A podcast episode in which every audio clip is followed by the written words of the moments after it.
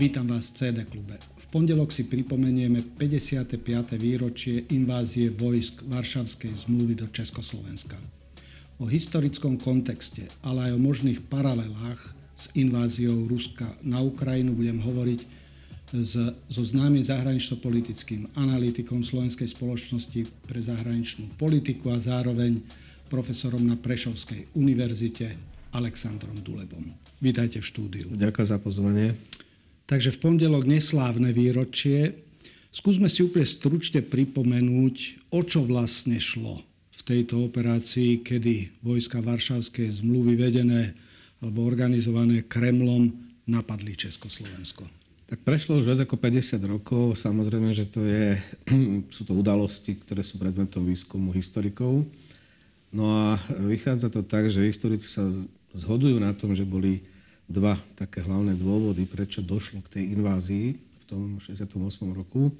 Prvý jednoznačný zastaviť proces Pražskej jary, to znamená demokratizačné úsilie, ktoré známe všetci, je, teda spájame ho s menom veľkej postavy slovenských, československých dejín Alexandra Dubčeka, socializmus ľudskou tvárou, Čiže reformný proces, zrušenie cenzúry, sloboda médií, de, snaha o demokratizáciu vlastne inštitúcií, e, úvahy takisto veľmi seriózne, že znovu vlastne záviesť inštitút súkromného vlastníctva do podnikania a tak ďalej. Čiže zmeniť celý mm-hmm. režim.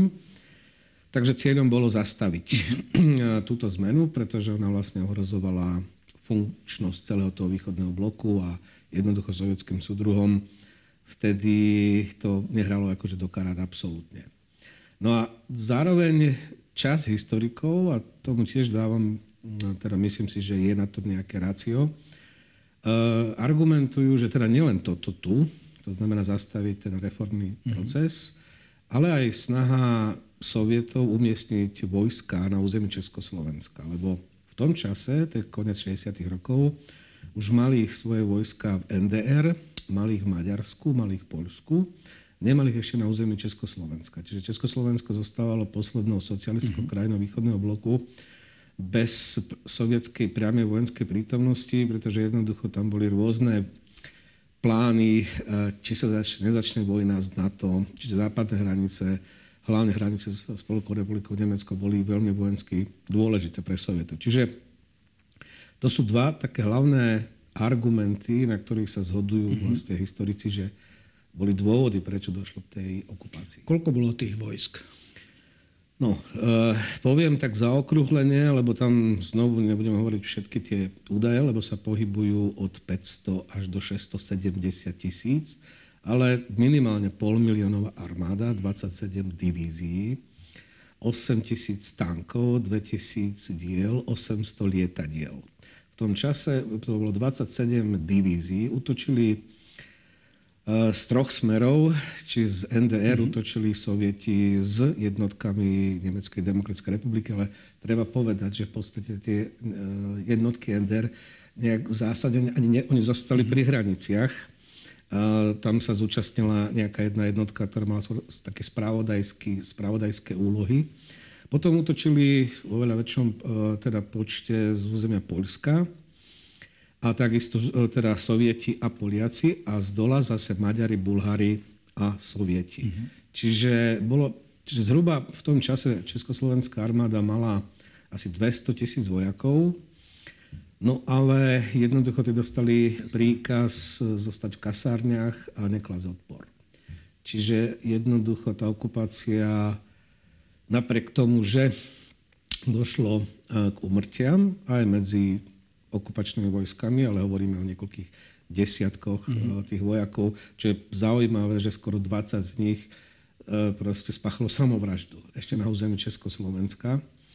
Samovraždu, vojaci mm-hmm. okupačných jednotiek a takisto asi zhoda je na tom, že zhruba 140-139 občanov Českej, Československej, mm. tedy, teda mm. republiky. Ano. Akože takisto proste pri tých potičkách a z rôznych dôvodov, aj omylmi a podobne, proste prišli o život. Mm. Vieme, že potom e, nastúpila normalizácia, keď, padla, keď našu vládu e, vzali do Moskvy, prinútili ich podpísať protokol, vlastne kapitulovať a vojska zostali až do dnešnej revolúcie na našom území v sile, pokiaľ viem, okolo 100 tisíc. E, aký dopad táto udalosť mala na novodobé československé, české a slovenské No ešte chcem povedať to, že to skutočne malo relatívne rýchly priebeh, lebo ten tzv. moskovský protokol v Moskve. Proste sovieti hneď tú noc, keď z 20. na 21. augusta zatkli a intervenovali vlastne všetkých politických lídrov. Vrátane Alexandra Dubčeka, členov vlastne ústredného výboru komunistickej strany, Smrkovského, ktorý už bol tedy predsedom Národného zhromaždenia, parlamentu, Černíka, predsedu vlády a vyviezli ich vlastne akože preč, vyviezli ich do Moskvy a v podstate o týždeň už bol dohodnutý tzv. moskovský protokol, kde v podstate Československo vtedy kapitulovalo. Mm-hmm. Čiže to malo dosť teda rýchly, rýchly priebeh. No a potom samozrejme, že došlo k zmenám. Sovieti v podstate využili takéto pravidlo, že rozdeľuj a panuj, a také staré rímske ako pravidlo.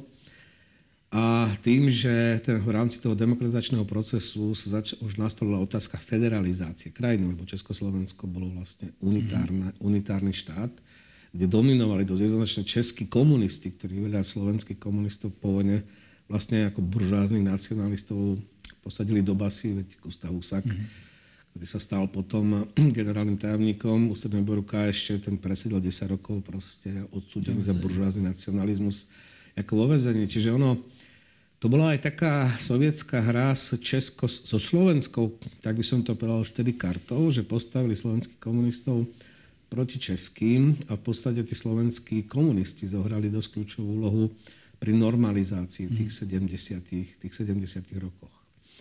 No, čiže to je tiež taký fenomén. Pokiaľ ide o také nejaké dopady ešte, ja si myslím, že považujem sa k tej téme ešte asi dostaneme, predvoleb, mm-hmm. situácia pred voľbami mm-hmm. a tá debata, ale to, že na Slovensku existuje toľko ľudí, ktorí verí konšpiračným teóriám, to je jedna, jeden z následkov tej okupácie. Pretože čo to znamená?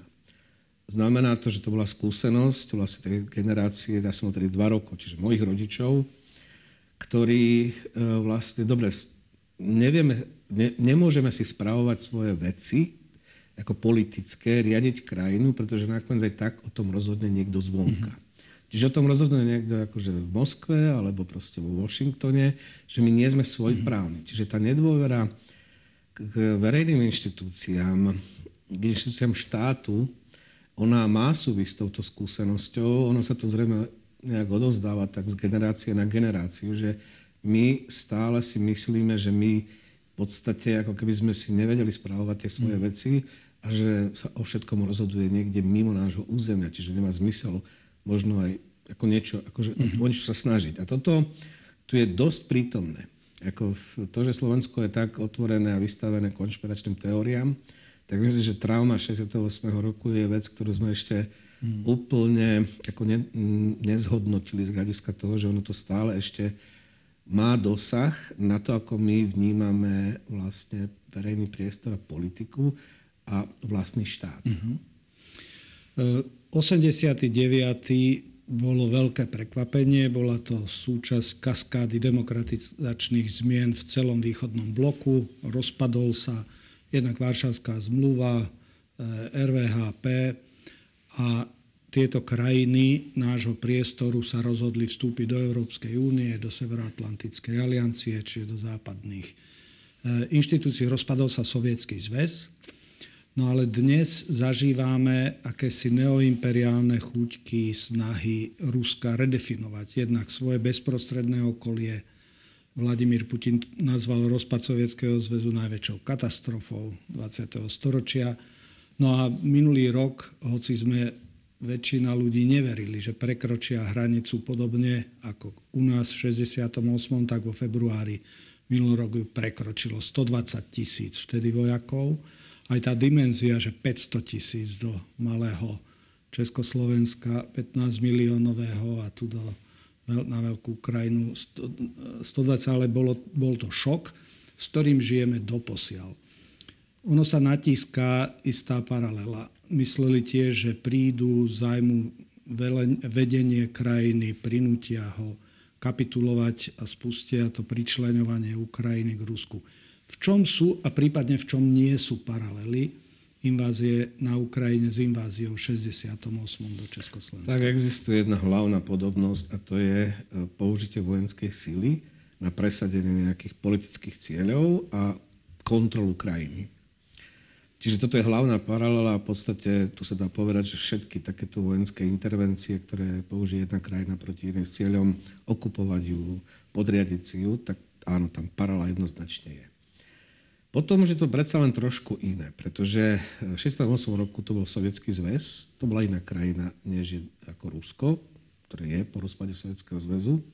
Napriek tomu, čo to tak trošku určitom, určitým spôsobom môžeme povedať, že tam tá paralela je v čom? V tom, že keď si spomíname, tak december 2021, keď Rusko, ruská diplomácia, zahraničníci Lavrov a potom ešte štátny tajomník dali také ultimátum, zverejnili ultimátum uh, na to, že NATO sa musí vrátiť pred hranice z roku 1997. Takže to súčasné ruské uvažovanie o sférach vplyvu má svoj sovietský rozmer, mm-hmm. hoci hovoríme, že to už je úplne teda iná krajina.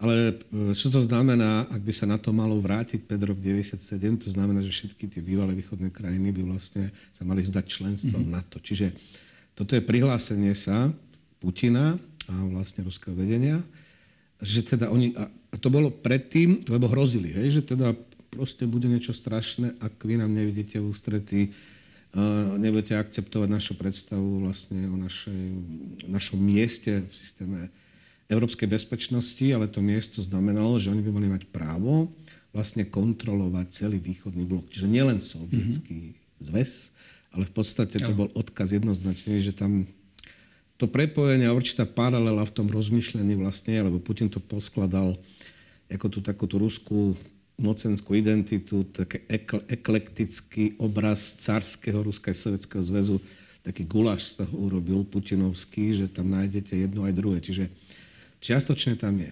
No ale potom tie paralely už končia, pretože na rozdiel Československa, spomínal si, že teda áno, e, vtedy pol miliónov armáda minimálne, nie viac, údaje sú, mm-hmm. niektoré zdroje hovoria, že 600 tisíc. Mm-hmm ako, že Československo malo 200 tisícov armádu, čo som spomínal, 15 miliónov obyvateľov, plus menej. To v tom čase bolo, myslím, 14. Mm-hmm. Že jednoducho, dobre, a plus sme sa nebránili. Ukrajina, 40 miliónová krajina, oni zautočili zo 150 tisíc vlastne vojakmi, a pričom už tá ukrajinská armáda už tedy mala cez 200 tisíc. Čiže, eh, ale tam oni rátali proste, že jednoducho budú vítaní Čiže boli presvedčení, že Ukrajina ako štát neexistuje, to skolabuje. No ale nepodarilo sa im intervenovať Zelenského, to je tá, ten príbeh s letiskom Hustomel, keď mm-hmm. v podstate plán bol podobne ako obsadiť no. Obsadili Ruzíne o druhej ráno 21. augusta 68 roku, ale do rána už všetci boli zavretí, ako celé, celé vedenie Československa. V Ukrajine nie. Ako tam dostali hneď prvý odpor a pritom to začínala územná domoobrana, ako ten mm. odpor.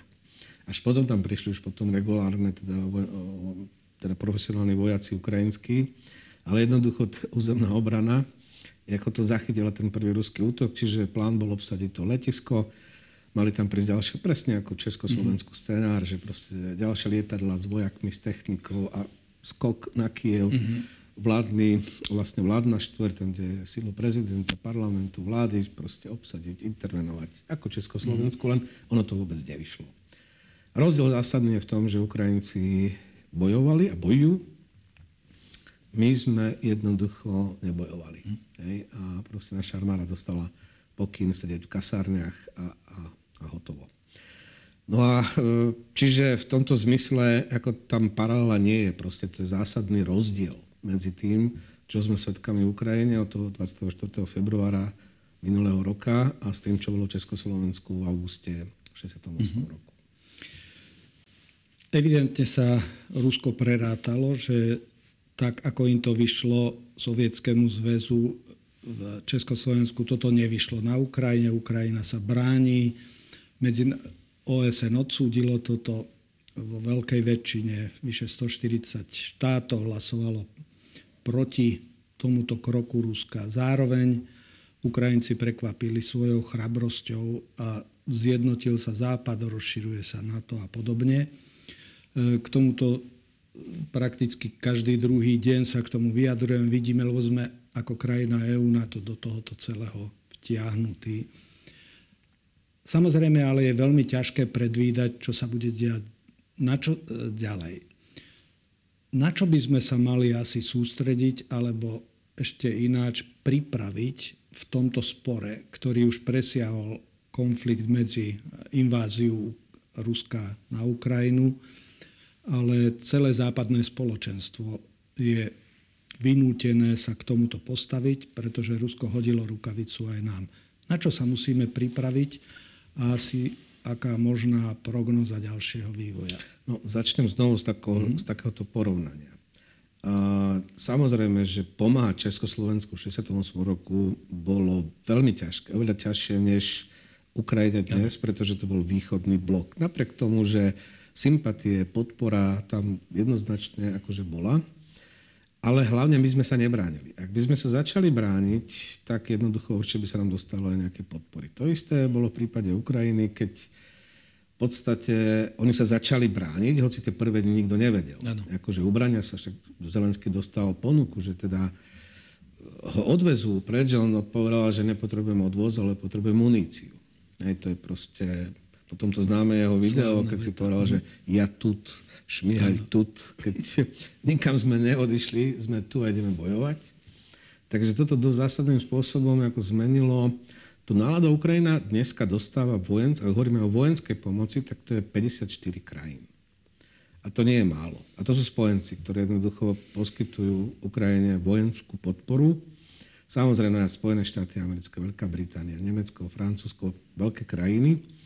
Ale Spojené štáty a Veľká Británia k tomu majú aj nejaký morálny, to poviem, záväzok, pretože sú signatármi Budapešťanského memoranda z roku 1994, ktoré podpísali Spojené štáty, Veľká Británia, Rusko a Ukrajina, že ak sa Ukrajina zdá svojich jadrových zbraní, ktoré zdedila, boli na jej území po rozpade Sovjetského zväzu, tak tieto, tieto tri krajiny, Spojené štáty, Veľká a Rusko, je budú garantovať územnú integritu a bezpečnosť. Mm. Rusi sa na to vykašľali, to jednoznačne porušili, ale jednoducho Spojené štáty a Veľká Británia ten záväzok majú. Nebola to formálna medzinárodná zmluva, bolo to proste prehlásenie, ale ktoré podpísali hlavy štátov. Takže nejaký záväzok tam proste je pre hlavy štátov, ktoré si, ctí, si ctia dohody, ktoré podpisujú. No, čiže to je ten rozdiel. My sme sa nebránili, pomoc sme nedostali, Ukrajinci sa bránia, pomoc akože dostávajú. Je to tiež zásadný, absolútne akože rozdiel. Čo sa týka, že čo ďalej?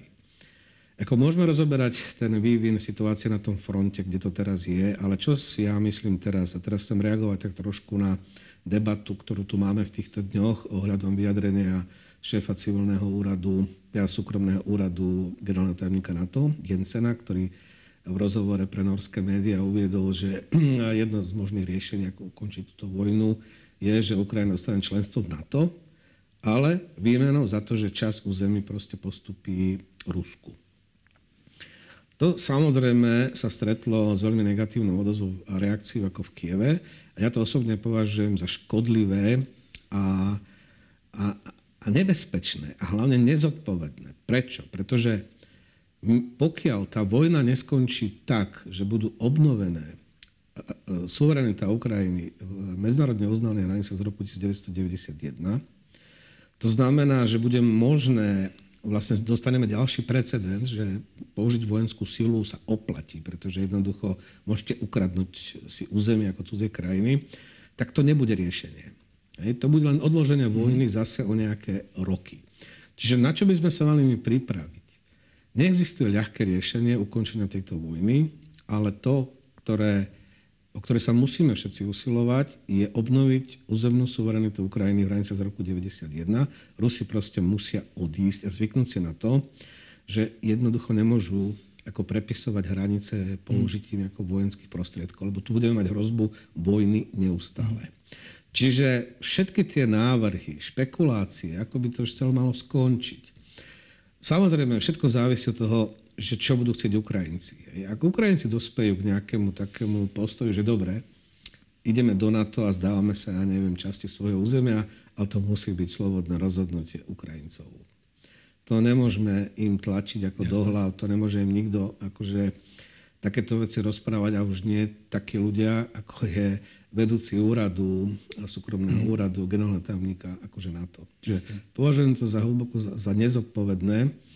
Ale hlavne my, keď teraz uvažujeme o tom, že teda takto tá vojna by mala skončiť, aby my sme tu mali zase nádej na to, že niekoľko ďalších 10 rokov tu budeme mať v Európe mier a budeme môcť riešiť iné veci, nie obranu, ale budeme sa môcť sústrediť na nejaký rozvoj. To znamená na modernizáciu neviem, ekonomiky, školstva, zdravotníctva, Jasne. čiže riešiť iné veci, nie riešiť prípravu na ďalšiu vojnu. Mm-hmm. Čiže inak to nemôže skončiť. Mm-hmm. Ak to skončí akýmkoľvek spôsobom, že Rusi ukradne časť ukrajinského územia, no tak jednoducho toto to, to budeme mať znovu, aj keď sa to nejakým spôsobom proste na nejaký čas mm-hmm. akože umrtví, ale bude stále vo, vysieť v ľufte jednoducho ďalšia vojna. My to ne, nikto to nepotrebuje. Mm-hmm. Čiže na čo by sme sa mali pripraviť? Na to, že jednoducho toto nebude uh, ľahký proces. Hej? Vidíme, tu, ako postupuje tá ukrajinská ofenzíva. A mnohým sa začína zdať práve takým ľuďom, ktorí potom prichádzajú s takýmito nejakými no. verziami, akože to pomalí a že Ukrajinci to nedajú a tak ďalej. A realita je taká, že oni v podstate, akože chceme od nich, aby dokázali bez prevahy vo vzduchu, Hej, čo tie F-16, mm-hmm. už koľko mesiacov sa rieši to, že čím dáme alebo nedáme tie F-16, nakoniec vyzerá tak, že najskôr niekedy na začiatku budúceho roka ich budú môcť začať používať, a to hovoríme možno o pár mm. kusoch, tak bez toho, aby mali prevami, od neho očakávame, aby robili zázraky. Hej.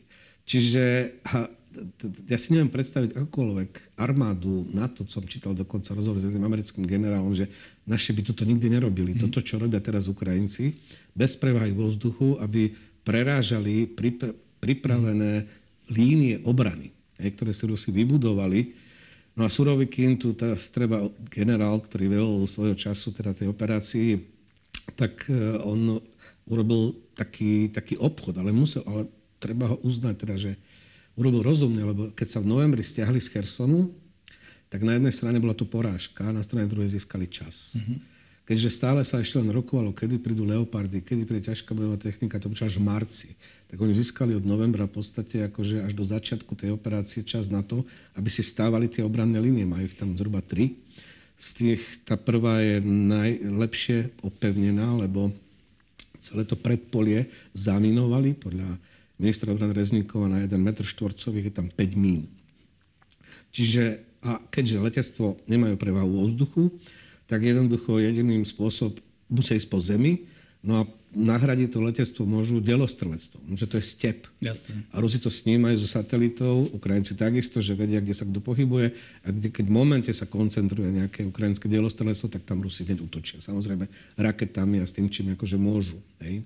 Plus majú lietadla, len tie lietadla už nelietajú nad ukrajinské územie, ktoré kontrolujú Ukrajinci, lebo ich zostreľujú, no tak proste ale odpalujú rakety, ktoré môžu zasiahnuť tieto ciele. Čiže je to veľmi komplikované. Napriek tomu to za dva mesiace urobili už také dve diery do tej línie obrany tí Ukrajinci a to sa už dostávajú k tej prvej línie. Čiže oni sa preorali tým zaminovaným akože priestorom a to je vlastne na záporožskej línii frontu pri meste Staromajské a Urožajné a potom trošku vlastne západnejšie smerom tej Kachovskej nádrži, smer Orechov Robotine. Čiže tam už urobili riadne zárezy, tam už to pri prvej napriek, hovorím, tomu, o čom všetko, teda čo som spomínal, hej, čo by žiadna armáda na to, možno ani Američania ako neboli schopní robiť, tak Ukrajinci to robia. No a uvidíme. Oni keď, mm-hmm. Teraz je kľúčová otázka, ktorú samozrejme vedia iba Ukrajinci, a generálny štáb, či majú, či, lebo Rusi tvrdia, že akože už museli nasadiť aj tie strategické rezervy, lebo oni si pripravili na ten útok cez 20 brigád. 27 zhruba brigád, niektoré sa pripravili sami a väčšina bola vycvičená e, v členských krajinách NATO. Aj s tou technikou a tak ďalej. Že či už ich nasadzovali, alebo ešte nie. Mm-hmm. Čiže ak ich ešte majú v rezerve a napriek tomu sa im darí ako toto prekopávať sa tým minovými poliami, no tak to môže trvať ešte týždne, ale keď prelomia niekde tú obranu, tak potom tam udrú s tými silami, ktoré na to majú pripravené. No situácia sa zásadným spôsobom rýchlo zmení. No oni sa potrebujú dostať k Azovskému pobrežiu. Čiže e, lebo keď budú pri Azovskom pobreží, tak už vedia aj Hajmarsami odstreliť ten krímsky most, tým pádom vlastne izolujú Krím. Čiže aj keď by nemuseli ako vojenské obsadzovať ten Krím, no tak budú ho môcť jednoducho urobiť, ako oni tomu hovoria, zohrievať pánvicu, až tá pánvica bude taká horúca, že ten protivník nebude musieť utiecť. Mm-hmm. Je to, čo zohriali pri Kieve na začiatku vojny a čo urobili potom pri Chersone. Takže lenže toto môže ešte trvať akože dlho. No a čiže musíme sa pripraviť na trpezlivosť, aj keby tá vojna mala pokračovať akože dlho, ako keď Ukrajinci nepadajú duchom, to znamená, akože jednoducho sú pripravení bojovať a bojujú, no tak nemôžeme my padať akože duchom a v dôsledku našej slabosti, jednoducho únavy nejakej, akože e, prispieť k výsledku, ktorý nás o niekoľko rokov bude stať oveľa viac z hľadiska toho, že sa tá vojna bude týkať bezprostredne ako nás. Mm-hmm. Takže musíme sa pripraviť je to nič príjemné, nič pohodlné. To, že chodíme na dovolenky, žijeme si v miery, to si musíme vedieť ceniť. Mám však obavy, že proste veľa ľudí u nás hmm. jednoducho to nevie ani doceniť, ani pochopiť. No a úplne posledná otázka. Blížia sa parlamentné voľby 30. septembra a téma Ruska alebo vzťahu k Ruska, vzťahu jednotlivých politikov, politických subjektov k tomuto konfliktu, k jeho možnému riešeniu, e, sú súčasťou celého predvolebného diskurzu. E, na, na čo sa treba pripraviť, alebo aké otázky by bolo treba klásť superiacim politickým subjektom z vášho pohľadu, čo sa týka tohoto konfliktu? No, tak tých otázok akože milión. Jednoducho ja som presvedčený, že každý, ktorý zodpovedne pristúpi k tomu, že chce garantovať občanom Slovenskej republiky bezpečnosť, lebo to je A v celej politike. Keď ste bezpeční, to znamená, že vám nehrozí vojenská intervencia alebo zatiahnutie ako do nejakej vojny, keď máte bezpečnosť, potom môžete riešiť ekonomické veci a všetky tie, ktoré súvisia s kvalitou života. Hej? Čiže tu by som chcel vlastne upozorniť na to, že politici, ktorí presadzujú akékoľvek riešenie, ktoré bude pre nás znamenať to, že o nejakých veľmi krátke, krátky časový úsek sa dostaneme znovu do vojny, robia proste hlúposť. Ja by som chcel vyzvať ľudí, aby jednoducho nevolili politikov, ktorí ohrozujú národnú bezpečnosť Slovenskej republiky tým, že presadzujú to, aby si Rusko mohlo ulúpiť časť cudzieho územia. To je neakceptovateľné a nepriateľné, pretože ak k tomuto dôjde, tak jednoducho tá vojna sa nám vráti. Možno, že obidve strany sa vyčerpajú na nejaký čas, ale tá vojna sa nám vráti. Čiže ak niekto hovorí, že chce robiť mierovú politiku, zabezpečiť dlhodobý mier pre Slovensko, tá vojna musí skončiť tak, že Ukrajina obnoví svoju suverenitu v hranice z roku 1991 a v záujme Slovenska je, aby pokračoval integračný proces Ukrajiny do Európskej únie. Je to veľká krajina, ktorá má obrovský potenciál. Keď bude žiť v miery, tak jednoducho ona sa stane zdrojom nášho budúceho bohatstva. Hej, to je zdroj nášho budúceho bohatstva. Čiže chcem vyzvať všetkých, ktorí sa uchádzajú o hlasy voličov v týchto voľbách. Nerobte protislovenskú politiku v súvislosti s týmto konfliktom a s tým vlastne, čo znamená a čo môže znamenať ako pre nás. Nezavadzajte ľudí, nejaký, nezavadzajte Slovensko do nejakých dobrodružstiev, ktoré by nás mali akože vyčleniť, ja neviem, s našou politikou z NATO, z Európskej únie, ktoré by nás mali dostať do nejakého konfliktu s Ukrajinou alebo do konfliktu s Poľskom, lebo tu proste jednoducho máme nejaké, nejaké susedstvo, no a našim záujmom je proste bezpečná, suverénna, slobodná Ukrajina, ktorá sa bude integrovať do Európskej únie. Toto je zdroj našej budúcej bezpečnosti, ale aj prosperity. Takže prosím a vyzývam všetkých, aj politikov, aj voličov, aby mali na záujem Slovenskej republiky, keď sa budú rozhodovať v týchto voľbách, či už sa uchádzajú hlasy, alebo či už tam pôjdu, či pôjdu voliť. Ďakujem veľmi pekne, že ste prijali pozvanie na túto diskusiu o 68.